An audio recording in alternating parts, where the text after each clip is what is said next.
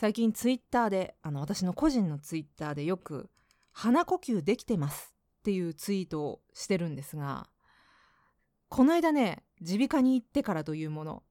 鼻で呼吸して睡眠したりとか口を閉じた状態で存在することができているんです。鼻炎持ちの私にとってはこれはすごいことな素晴らしいことなんですね。でもちろんこれまでも耳鼻科に行ったらそういう風になってたんですけど今回はなんかより調子がいい。マスクとかしっかりしてるからかなと思うんですけどね。でこれを機に私は鼻が通るのでアロマダイエットなるものに挑戦してみようかと思っています。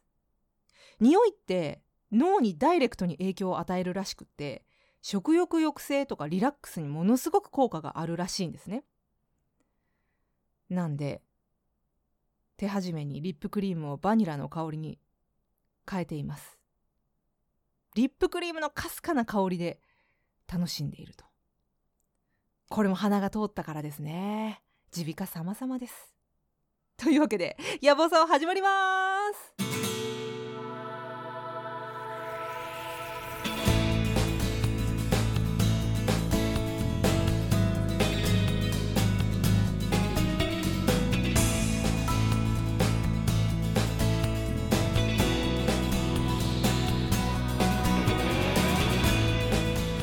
夜分遅くに失礼します。チューマン幸子です。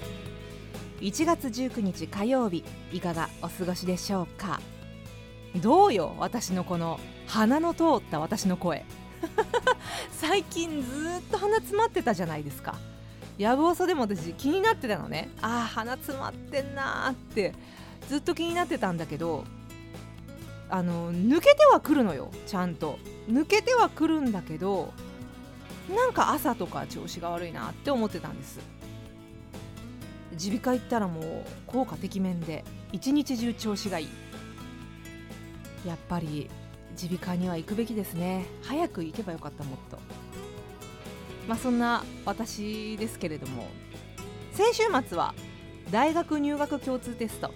でした。受験生の皆さんお疲れ様でした。まああのこれからね大学それぞれのご大学ごとのテストが試験が待っているということですがまあ一応あの共通テストが終わったということでひとまずお疲れ様でした。数学の問題をね私チラ見したんですけど全然解ける気がしなくって忘れちゃってますね全部。私あのゴリッゴリのセンター試験世代なんですがセンター試験はまああの過去問を解きまくればですね年代もありますので過去問さえ解きまくれば大体これかなみたいな感じで解けていけるかなと。で国語もやっぱりあの解き方センター入試用の解き方みたいなのがあって予備校ではそういうの教えてくれててまああのー、十分戦える試験だったなと私は思うんですが今年度の受験生はね過去問っていうのがなく挑まなくちゃいけないということで結構大変だったんじゃないかなと思います。ただやっぱ今もうまさにラストスパートですから。人生でねこんなに情熱的に勉強して挑む試験っていうのももうないんじゃないかな。まああの大人になってから資格試験仕事で必要だとかそういう時も猛勉強される方はいると思いますしそれこそね今後司法試験とかなんかそういう関係の試験を受けようっていう人は猛勉強されるかもしれないんですけどただね同世代の人とこの経験を分かち合えるっていう試験はですねもうなかなかないですから悔いが残らないようにやりきればやりきっていただければと思います。私は一浪してるんでね実は大学入試そのものが意外と青春だったりするんですよ私にとっては。今でも高校3年間の思い出ももちろんありますけど予備校での1年間の思い出っていうのはかなり濃厚ですからなんかね入試ってそれだけでドキドキするしあしんどかったなとも思うけども思うけれどもでもやっぱり自分なりの大切な思い出かなとも思いますのでまあ思い出って言える言えちゃう時点で私はかなり年を取ってるからなんですけどね。ただ頑張っていただければと思います。遠くから応援しております。であのこういった時期ですから受験生のパパからもねメッセージいただいております。羊ネームとんこつラーメン1号さんありがとうございます。中3の娘が今週私立高校入試に挑みます。本命は公立高校試験は3月なのですが今週の私立の入試で本命高校志望者の中の順位が出るので頑張って勉強しています。今僕にできるのは静かに応援することくらいです。ファイトといただいております。お嬢さんの受験見守るパパはね結構ハラハラしたりとかドキドキしたりするかもしれないですけども。でもご本人がね今一番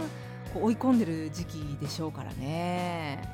もう応援することくらいと言ってくれてますけど。でもその応援がきっと彼女の力になるんじゃないかと思います。私も微力ながら遠くから応援していますからね。豚骨ラーメンいちごさんのお嬢さん。今週末とにかくまずは今週末頑張ってくださいね。先週の配信ではですねなんかあのまだエンジンがかかってないみたいなことを申しましたがこうやって入試のニュースとかを聞くとねやっぱりもう2021年なんだなと。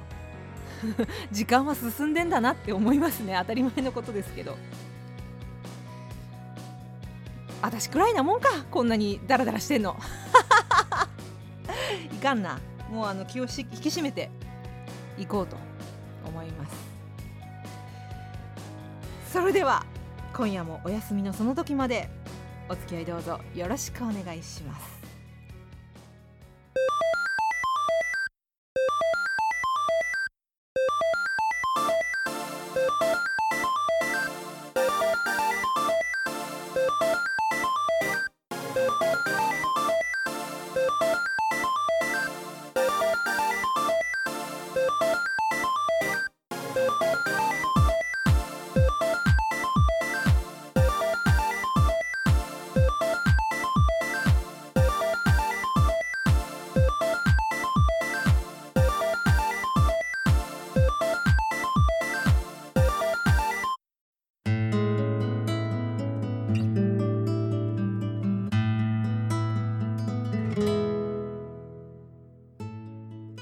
かちょっとうやむやな感じのオープニングの締めになっちゃいましたけども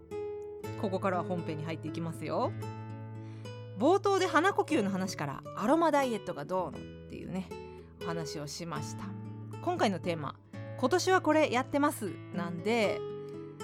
もしかしたらあアロマダイエットの話かなって思われたかもしれないんですけど違うんだよな。アロマダイエットはんまだちょっと効果のほどが分かんない。どうなのか分かりませんのでそれとはまた別の話。私の今年はこれやってますはですねこまめな記録ライフログレビューなんですね。前回メッセージテーマ発表の時もちらっと言いましたけどいいアプリを見つけたんです。ご存知かな？Day1 っていうアプリなんですね。これ結構ネット上でもいろんな人がレビュー書いてるんででしかも結構歴史あるっていうか長いアプリみたいなんでもう使ってるっていう方もねいらっしゃると思うんですがジャーナリングアプリっていうの？これ。前までは有料だったらしいんですけど現在はサブスク化していまして私はねとりあえず今無料版で使える機能だけ使っている状態です。この Day1 っていうアプリのいいところはですねまず第一に Twitter 感覚でザクザク書けることなんですよ。今までの日記帳アプリ私いろいろ使ってきましたけどあの1日1ページみたいな感じで例えば朝何かを書き込んだらなんか何時に起きたとか書き込んだら次はその書き込みの下に書き足す感じで記録をしていくしかなかったのね。つまりだからその記録が増えていけばいくほど夜になればなるほど下にこうめくっていく時間が必要だったと。ただ Day1 はですね1日に何度もつぶやくようにかけてタイムラインみたいな感じで表示されるんでもう手軽に Day1 っていうアプリを開いてすぐ手軽に書けるんですね。例えば Twitter 上にね愚痴とか不満とか書いちゃうわっていう人はこの Day1 アプリ超おすすめなんですけどあのツイッターでつぶやく代わりに Day1 に書けばいいっていうね。あの愚痴とかそういうのあの書かないよっていう人からしたら何それって感じなんですけど。うっかりツイッターで愚痴を書いちゃうっていう人は Day1 アプリだったらもう誰からも見られることなくどこかに書きたいっていう欲を満たしてくれる。そういう意味でもすごくいいです。いや私別にあの愚痴とか不満ばかり書いてるわけじゃないですよ。あの本当にあの起きたとかあの弁当ちゃんと作ったとか なんかそういうことを書いてみたり。あとまああのネタ。こういうおしゃべりどうかなみたいな。こういうことを喋ったらどうかなとか。何気にネットサーフィンして見つけた記事とかをあの記録してます。でもう一つ。日付と時間が自動で記録されるんですね。だから最終的には日付ごとに書き込みを振り返ることができる。カレンダーみたいな感じで。あの何月何日1月1日はどんなことがあったかなってタイムラインがで表示されるので。だから読み返した時にすごくね便利。読み返しやすいんですね。これ結構重要なことで前にあの表三郎さんっていう方の「日記の魔力」って本をやぶおそでご紹介したことがあったかと思うんですけどまさしく表さんが推奨している日記の書き方がこのアプリでできちゃうんですね。その日記の魔力に書かれていたのは日記っていうのはまず読み返すことが大事なんだと。この日にどこでどんなことをひらめいたのかとかどんなことをやったのかとかそういうのを読み返すことによってまあその人生が立体的に記録されていくと。記憶されていく。っていうのが表さんの確か主張だったと思うんですけど。この自分の行動記録みたいなのを読み返すことで例えば私はこの喫茶店でこれを飲んでる時にひらめきやすいとかねとか調子が悪い時はこういう風にするといいんじゃないかとかなんかそういう考察ができちゃうんですよ。私はねだからこういう考察がやりたくて記録ライフログが撮りたいなって思ってたんですね。でしかもなんかねこう年齢を重ねるごとにじゃないけどそして多くの人と出会うたびにいろんな面白い人と出会う機会があってそういう人たちと出会うたびにねすごく思っていたのがなんて私はなんとなく人生を過ごしてきたんだろうって思ってたんですよ。なんか一日が流れていくでしかもそれを総括して私は一瞬過去は黒歴史みたいなこと言っちゃうじゃないですか。言っちゃうじゃないですかとか言っちゃって。その自分の人生がねさらっと終わっていくんじゃないかっていう不安がありまして。そういった意味でもこういうこうやって記録を取ってあこの時こうだったなとかああだったなって自分で読み返して思い出すことによってもう少し人生に厚み出ないかなって思って。まああのそういう意味でこの Day1 ってアプリはいいかな。日付と時間を勝手に記録してくれるわけだから。いいですよね。でもう一つタグ付けしてごちゃごちゃにならない。っていうあの整理することができるっていうところも魅力でさっき言ったように私ネットで見つけたあこれネタとしていいんじゃないとかあとこれ覚えておきたいわみたいな話とかあの冒頭からずっと言ってるアロマダイエットに関する記事とかもあここの記事いつか有効じゃない？って思ったら Day1 の日記の中に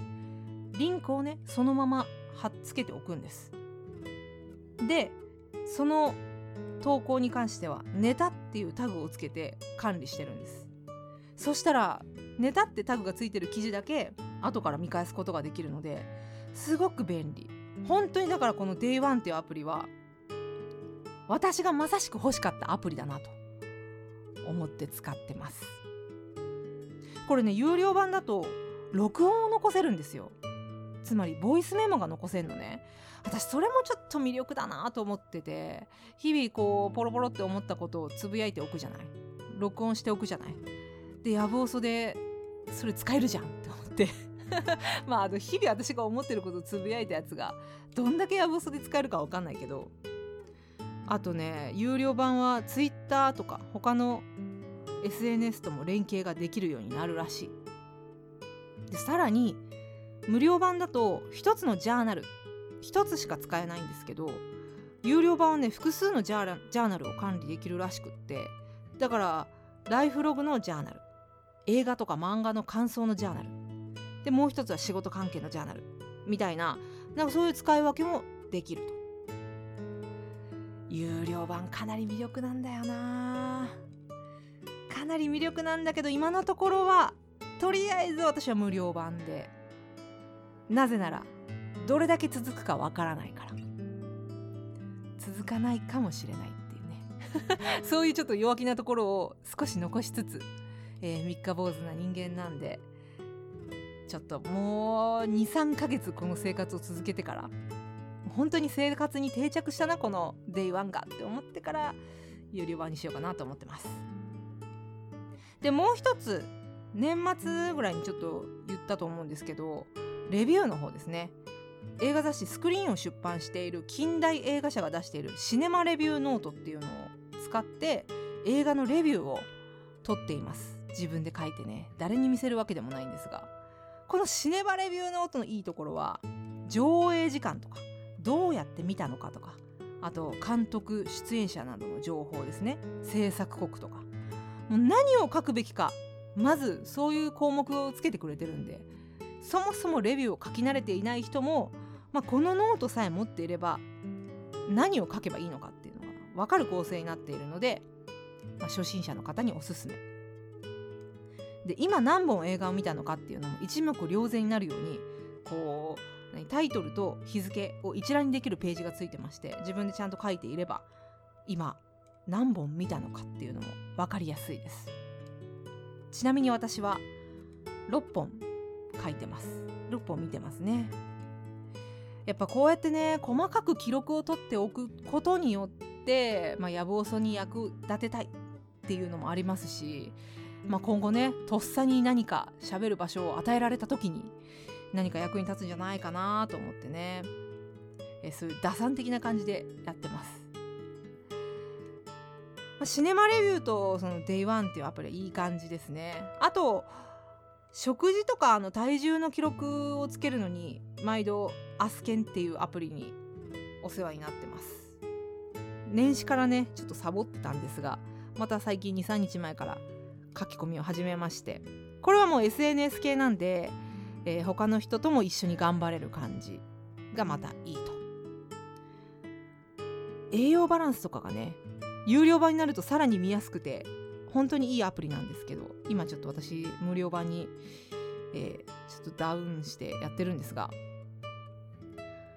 まあこの3つのツールを使ってね今年は自分の人生をもう少し厚みのあるものにしたいと いうふうに考えています。でここにだからアロマダイエットをね取り入れてどんなアロマを使ったのかとかも記録取っていったら面白いだろうしどんなアロマを使ったらどれだけ食欲が抑制できたかっていう記録を取っていくのもありかな。ちゃんと続くといいけどな。三日坊主なんだよ。でしかもなぜかねこれをやりますって私宣言したらものをやらないっていうジンクスがあったりするんですね。だから今やぶおそでこうやって喋っちゃったことでこれがどう展開していくのか。わかんないですね。どうなることやらです。もうこんだけ紹介しておいてなんだそれはっていう結論ですけども、まあ、あの気になった方はぜひ Day1 シネマレビューノートアスケン見てみてください。では曲を挟んでチャプター2です。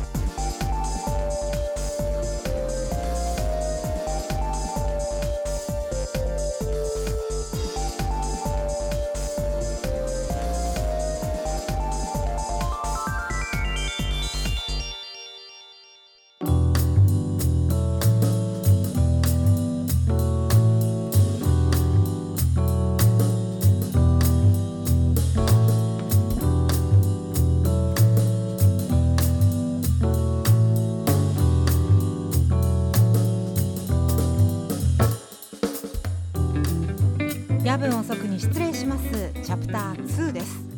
プレイリストでお聞きの方は小田康生さんの「ミーミーミー」を挟みました。去年12月にリリースされたアルバム「ほうれん草」からと。いうことでなんかね和むなっていう心地よいメロディーだなと思いまして挟みました。というわけでここからは新コーナー名画カタログです。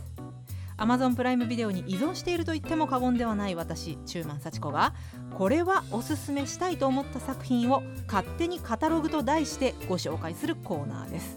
あなたのおうち時間充実にお役立てください。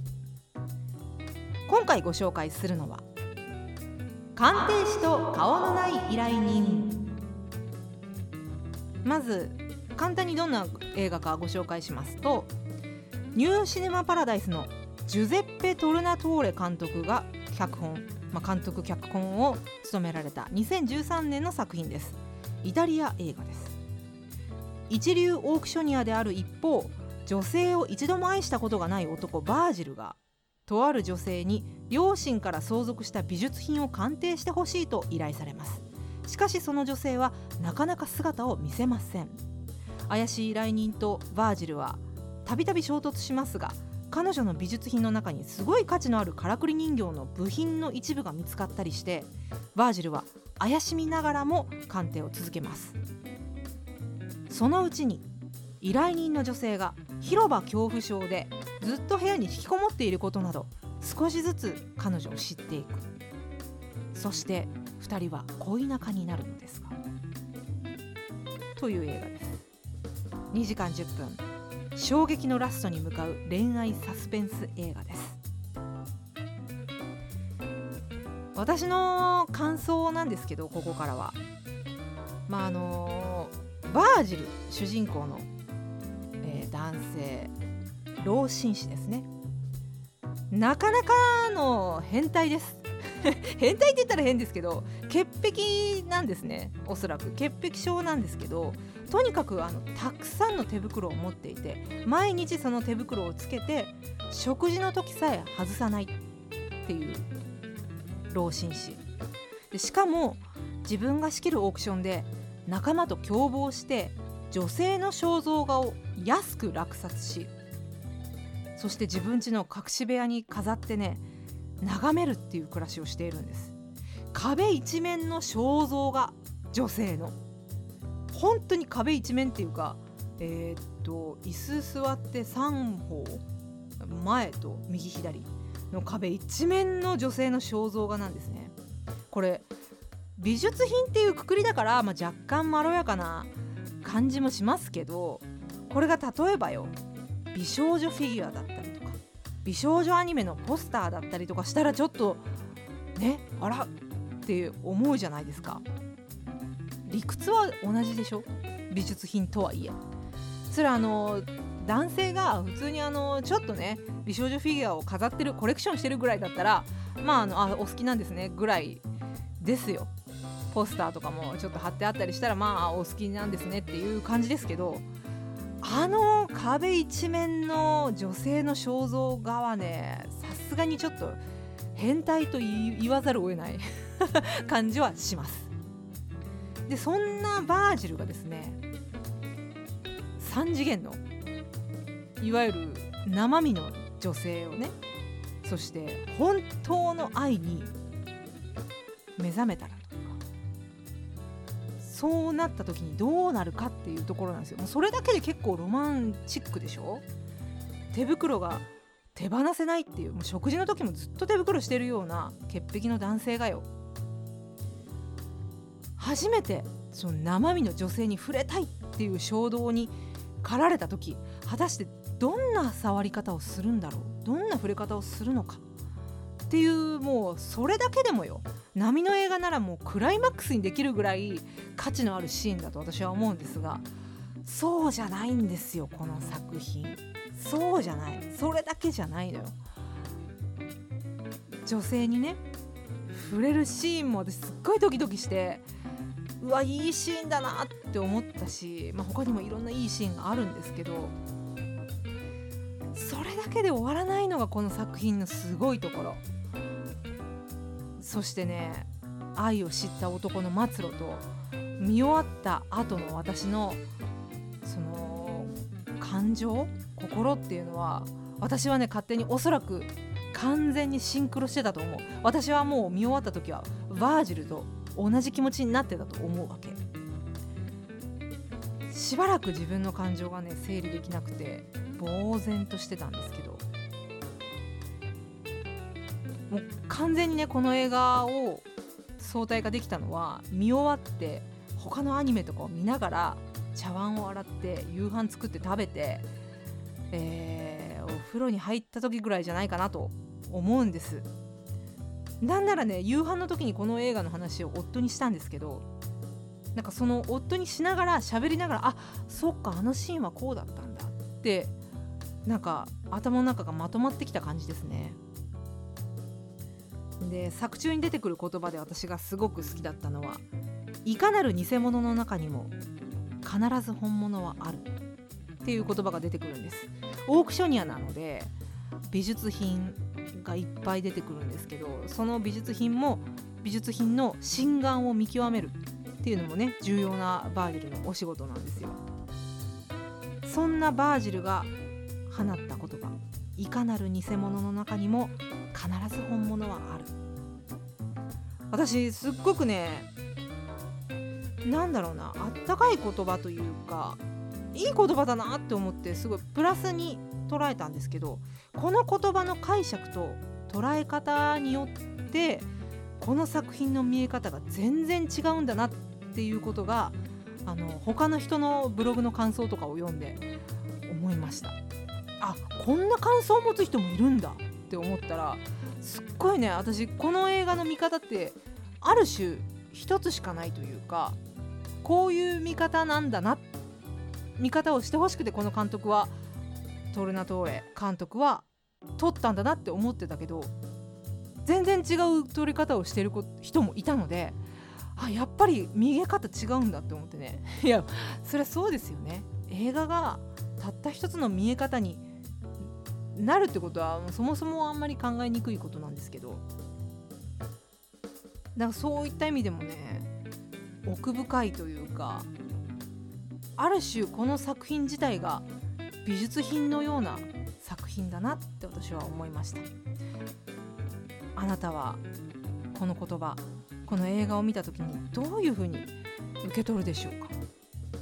ということでもし見た方はね是非感想などもお聞かせいただければと思います。興味を持ちましたら是非ご覧ください。鑑定士と顔のない依頼でした。見た映画を全部ここでご紹介することは多分できないと思うんですけど、まあ、そのうちねノートとかでレビューをね書けるようになっていけたらいいなと。その練習と思って今シネマレビューノート書いてるんですけど。でもね難しいのよね映画って。どこまで書けばいいのかとかネタバレはどれぐらい許されるのかとか。もうネタバレが完全に許されるんだったら私この今日紹介した鑑定士と顔のない依頼人についてはもうめちゃくちゃ語りたいんですけどだからもうほんとねマジ見た人と語り合いたいんだけどただやっぱそこをねネタバレするとやっぱ良くないと思いますんでね。そこのさじ加減がね今ちょっと頑張ってるところです。まあ下手くそなりに続けていけたらいいなこういう映画のご紹介も。したらいつか何かあるんじゃないかっていうね、えー、活かせるんじゃないかと思ってますが継続は力なりということであのー、まあ、継続は力なりつながりでね続けていくことの大事さっていうつながりで私最近編み物でね大きな気づきがあったんですよ。ツイッターには書いてますけど私鍵編みってねすごいちょここからあの編み物の話で全然映画と関係ない話しますよ。私鍵編みってすっごい苦手だったんですね。もうそれこそ大学生の頃からやってもなんかねコサージュとかそういうのを繰り返し繰り返し編んでいたんですけど毎回なんかね目が安定しなくて追蔵うまくできずに棒編みに逃げるっていう感じだったんです。マフラー編みにね逃げる感じだったんですけどこの間ね何がおかしいのかやっと分かった。糸のかけ方だったんですね。針に糸をかける時のそのかけ方が違う。あなんか違うと思って変えてみたの。そしたらねちょっと綺麗に編めるようになったんですよね。だからやっぱ糸のかけ方一つでこんなに変わるんだなって。編み物をされない方にちょっとご説明しますけどかぎかぎ編みっていうのはかぎ棒っていう1本の針で編むことなんですね。で細編みとか長編みっていった編み方がありまして、まあ、それによって形とか模様をつけていく編み方。例えば編みぐるみとかニット帽、まあ、ニット帽もかな？とかも編む時に使われる、えー、編み方編み物の一種です。で小物を編みたいっていう人はもう避けて通れないものなんですね鍵編みっていうのは。私は学生時代に最初の挫折をして距離を置いて。で時々思い出したようにまた挑戦して。でもやっぱりダメでっていうのを繰り返してました。でここに来てなんで糸のかけ方に気づいたのか。あ糸のかけ方違くないっていうことに気づいたのか。ズバリですね。動画のおかげなんですよ。編み物系の動画をね最近めっちゃ見てるんですけどこれね手元をきちんと見せてくれるし何度も繰り返し見られるからこそ気づいた違和感だったんですね。なんか鍵編みの時私は糸を鍵針に引っ掛けるというより絡め取るみたいな感じであの絡めるみたいな感じで編んでたんですね。それが多分うまくいかない原因で動画を見てたらね棒に絡めるというよりはちょっと引っ掛けてピッとやる感じだったんです。で私はね棒自体を動かして編んでたんですけどその動画では糸をかけている人差し指をちょこっと動かして引っ掛ける感じだったんですよ。だからね棒をねこう動かして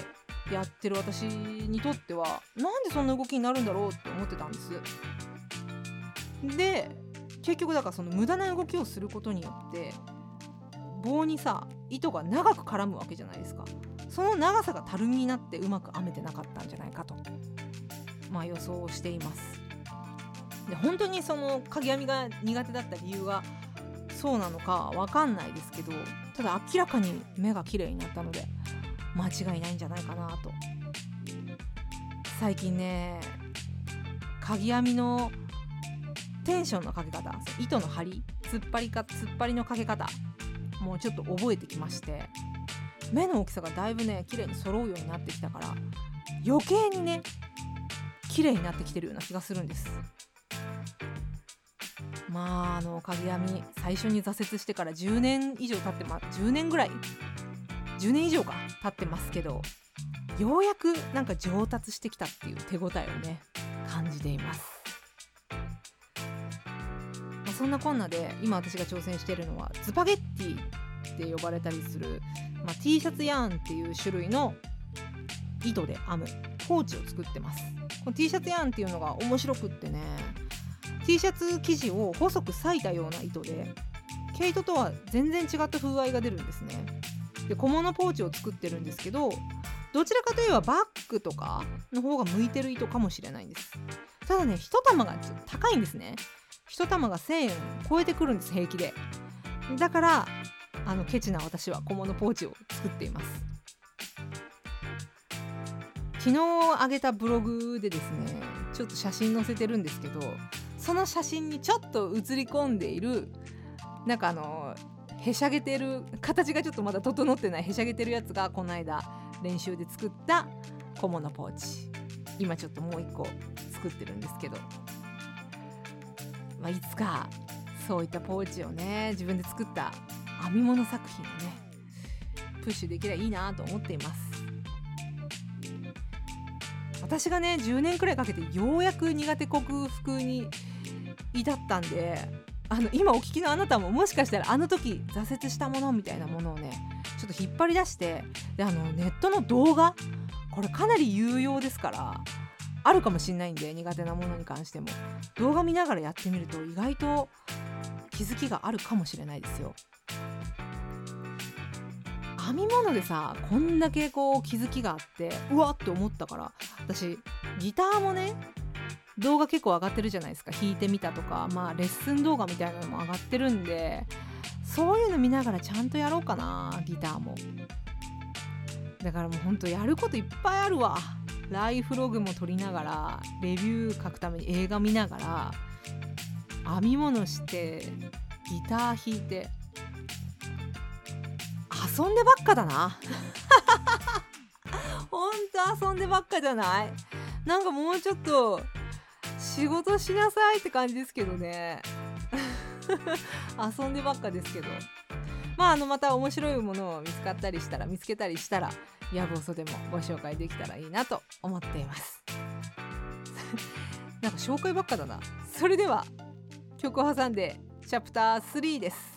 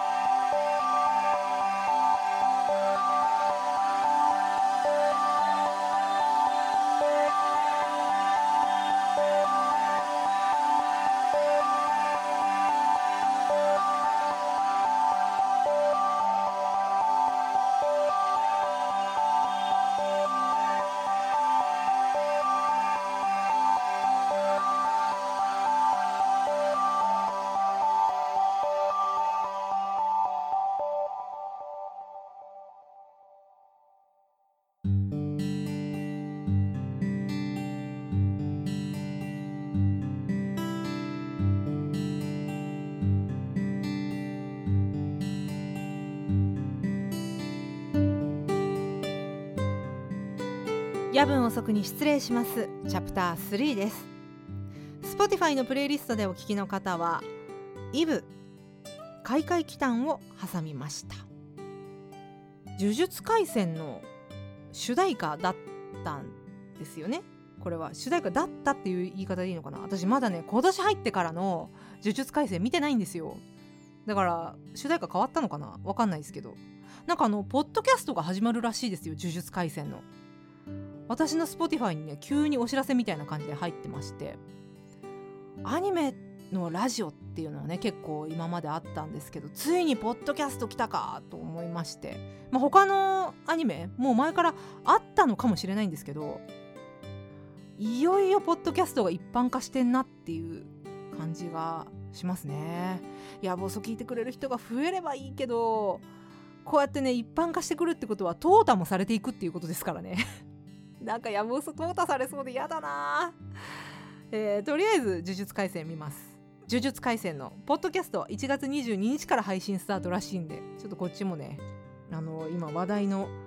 えー、作品ですからちょっと私もチェックしとこうかな。まああのチャプター2でね継続は力なりみたいな話ちょっとしましたけど本当にね秋安の惚れ安というか何かにつけて三日坊主なんでねむしろもうこのやぶおそ自体が続いてることがほんと奇跡って感じなんですけどよう続いてるなぁと 人事みたいに思ってますけど。そんな私のところにですねもう一つ、えー、継続は力なり」っていうメッセージあのもうまさしくだなって思うメッセージいただきました。羊ネームやじろべさんありがとうございます。今年から始めたものはスリッパを半分の大きさしかない健康スリッパに変えたことです。常にかかとが浮いた状態でふくらはぎがピクピクしています。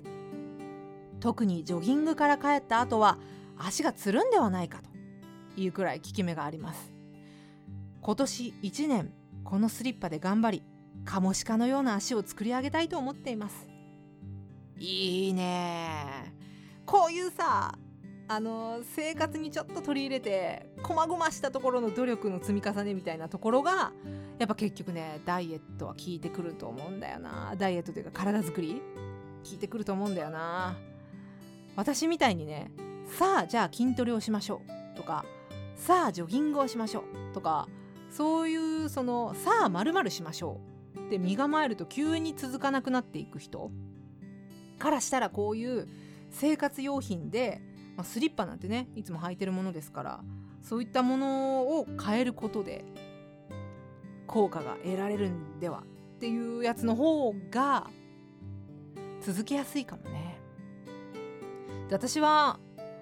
昔はねあんまりねえこれやることに何の意味があるの？とか意味あんのかな？とか割とダイエット関係では思うことが多かったんです。例えばちょっと米の量を減らすとかなんかそういうことって意味あんのかな？って思ったりしてたんですけど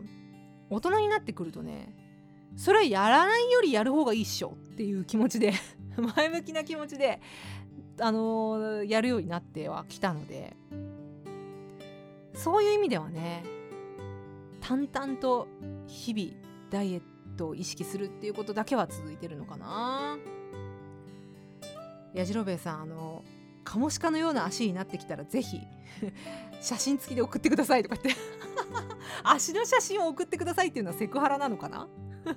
セクハラか。どう考えてもセクハラだな。カモシカのような足。私もカモシカみたいになりてえわ。足がねもう大根どころじゃないんだよな。なんて言ったらいいの？この足。昔から太くってアスリートかよって突っ込まれたりとかしてましたね。あの福岡のちょっと何て言ったらいいんですか？おおかまば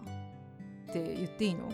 女装した男性たちがエンターテインメントを繰り広げてくれるすっごい面白いあんみつ姫っていうところがあるんです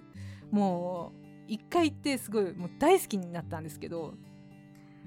そこのトマトママっていう名物ママがいてそのトマトママがステージ上でなんか喋ってる時に私の足を見て「あんた何その足？ふっと!」みたいな「アスリートかよ!」って言ってくれたのが私の今でも誇りになってるんですけど、えー、トマトママ自身は多分覚えてないでしょうけどね。私の誇りになっているこの太い足。でもカモシカのようにしたい。だからそのスリッパが半分の大きさにしかないやつ、まあ、昔からあるじゃないですか。あれ効果あんのかなってちょっと一瞬思ったりもするけど。やらないよりは絶対いいと思うからね。やじろべえさんのレビューを期待しています。あとあのとんこつラーメン1号さんもね実はさっきのあの受験生メールチャプター1でご紹介した受験生のお話に続けてテーマについてもメール書いてくれてまして今年になって始めたことはインスタグラムの投稿いろいろなラーメン食べ歩きで写真を投稿したいです。ただ休日診療所での業務で年末年始と成人の日の連休はドタバタでした。やっと一段落と思ったら娘の入試。しばらくは遠征は無理かな。まあのんびりでありますねと頂いております。このねインスタグラムの投稿っていうのも続けるのがなかなか大変じゃないですか。ツイッターはさもうほんと思ったことをバババって打ち込んでつぶやくだけだから割とね続きやすいと思うんだけどインスタグラムが続いてる人はマメな人だと思う私。すごく細やかな人だと思うのね。ラーメン食べ歩きインスタ。ラーメンのレビューとかもつけてくれるのかな。これぜひ頑張って続けていただければと思います。まあ、あのちょっとね年末年始からちょっとドタバタでお忙しいっていうことなんですけどもお疲れの出ませんように。お嬢さんの入試も終わったら一緒にラーメン食べに行ったりしてくださいね。その写真をインスタにアップっていうね。いや私もね悩んでんのよ。インスタアカウントは持ってるけど何をアップすればいいのか。テーマ決めって結構大事じゃないですか。とんこつラーメン1号さんはこうやってラーメン食べ歩きっていうテーマがあるもう決めてらっしゃるのでいいですけど。私テーマがないんだよな。割とざっくばらにさ何の写真でもふらっと載せちゃうからさ。なんか何にでも手を出すし何でも適当にやっちゃうからそれがね長く続かない理由だと思うんだよな。インスタはもうちょっとなんかでもおしゃれな感じにしたいんだよな。ちょっとなんかこうインテリジェンスでアーティスティックでおしゃれな感じに したいんだけど全然ならないもんな。お二人ともメールありがとうございます。ぜひあなたもやぶおそ参加してくださいね。メッセージいただければと思いますのでお待ちしております。じゃあちょっと挟みましてエンディングです。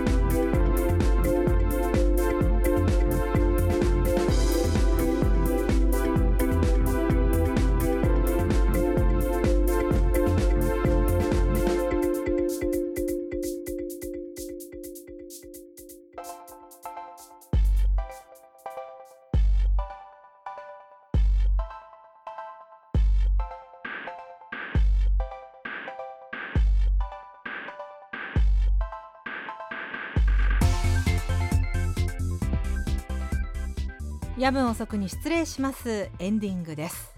なんか今回はいつにも増して取り留めなく何かを紹介する感じになっちゃいましたね。あの別に押し付けてるわけじゃないんで本当興味持ったらちょっとねあシューマンさんがこんなこと言ってたなみたいな感じであの思い出してちょっと心が動いたらあの調べてみるとかあの試してみるみたいなことしていただければなと。お役に立ちたい立ちたいだけなんでね。お役に立てればあの幸いです。今日さやぶおそね。あのミキプルーンをお湯に溶いてあのプルーンジュース作ってプルーンドリンク作って飲みながらやってたんですけどやっぱ鼻が通るおかげかな。前から結構飲んでたんですけどこの飲み物は。前よりね美味しく感じるわ。鼻からこうフルーティーな香りがふわって。フルーティーさもちゃんと感じられるのね鼻が通ると。ほんと鼻炎もう今年はだから鼻炎と戦う。マジで。えー、では次回ですが後ろでこの曲が流れてきたらもう次回の予告ですよ。次回は1月26日火曜日配信予定です。メッセージテーマは駐車場事件簿。1月26日は有料駐車場の日だそうです。東京都が日比谷と丸の内に公共駐車場初のパーキングメーターを設置した日らしいです。野望ソリスナーさんの中にはですね車のヘビーユーザーさんもいらっしゃるでしょう。かくいう私も車移動の人です。環境のことを考えるとね電車とかバスを利用するべきなんですけどなんかちょっとここ最近のあのやっぱね近年コロナっていうこともありましてまたあの車の便利さっていうものに溺れていまして でしかもね私は車の運転が好きっていうこともあってですね遠くに買い物をする時は車で行っちゃいます。今からちょっと買い物収録終わったら行くんですけどその買い物は近くの商店街なんで、まあ、歩いて行く行きますけどでももう本当に大量に買いに行くとかそういう時は車でね出ちゃいますね。そしてその車のことと切っても切れないのが駐車場。止める場所がないとね車は動かせないですから。駐車場にまつわる面白話をお待ちしています。また今回はやらなかったですがさあ懺悔の時間だよミッドナイトシャウトもメッセージまだまだお待ちしています。新年早々やらかした話、えー、最近こんなことをやらかしちゃったんですよね。っていうお話ぶちまけちゃってください。あなたの懺悔愚痴相談人に聞かれたくない話もやぶおそなら大丈夫です。メッセージ一応締め切りは1月25日月曜日夜10時となっています。メールは yabun.osoku.gmail.com やぶん遅く .gmail.com です。ツイッターはハッシュタグやぶおそでつぶやいてください。そしてツイッターアカウントアットマーク yabuoso やぶおそアットマークやぶおそぜひよろしくお願いします。こちら今年1年間でフォローが100いかなかったら閉じるっていうね。宣言してますんであのー、よかったら本当にフォローしていただければ幸いです、えー、情報発信、えー、行っておりますのでどうぞよろしくお願いします。またホームページにはメールフォームもあるのでご利用ください。ではエンディング普段着コーポレーション愛は皆そこを聞きながらお別れです。こちら Spotify、Apple Music でフルで聴けますので聞いてくださいね。それではそろそろお時間です。どうぞごゆっくり。おやすみなさい。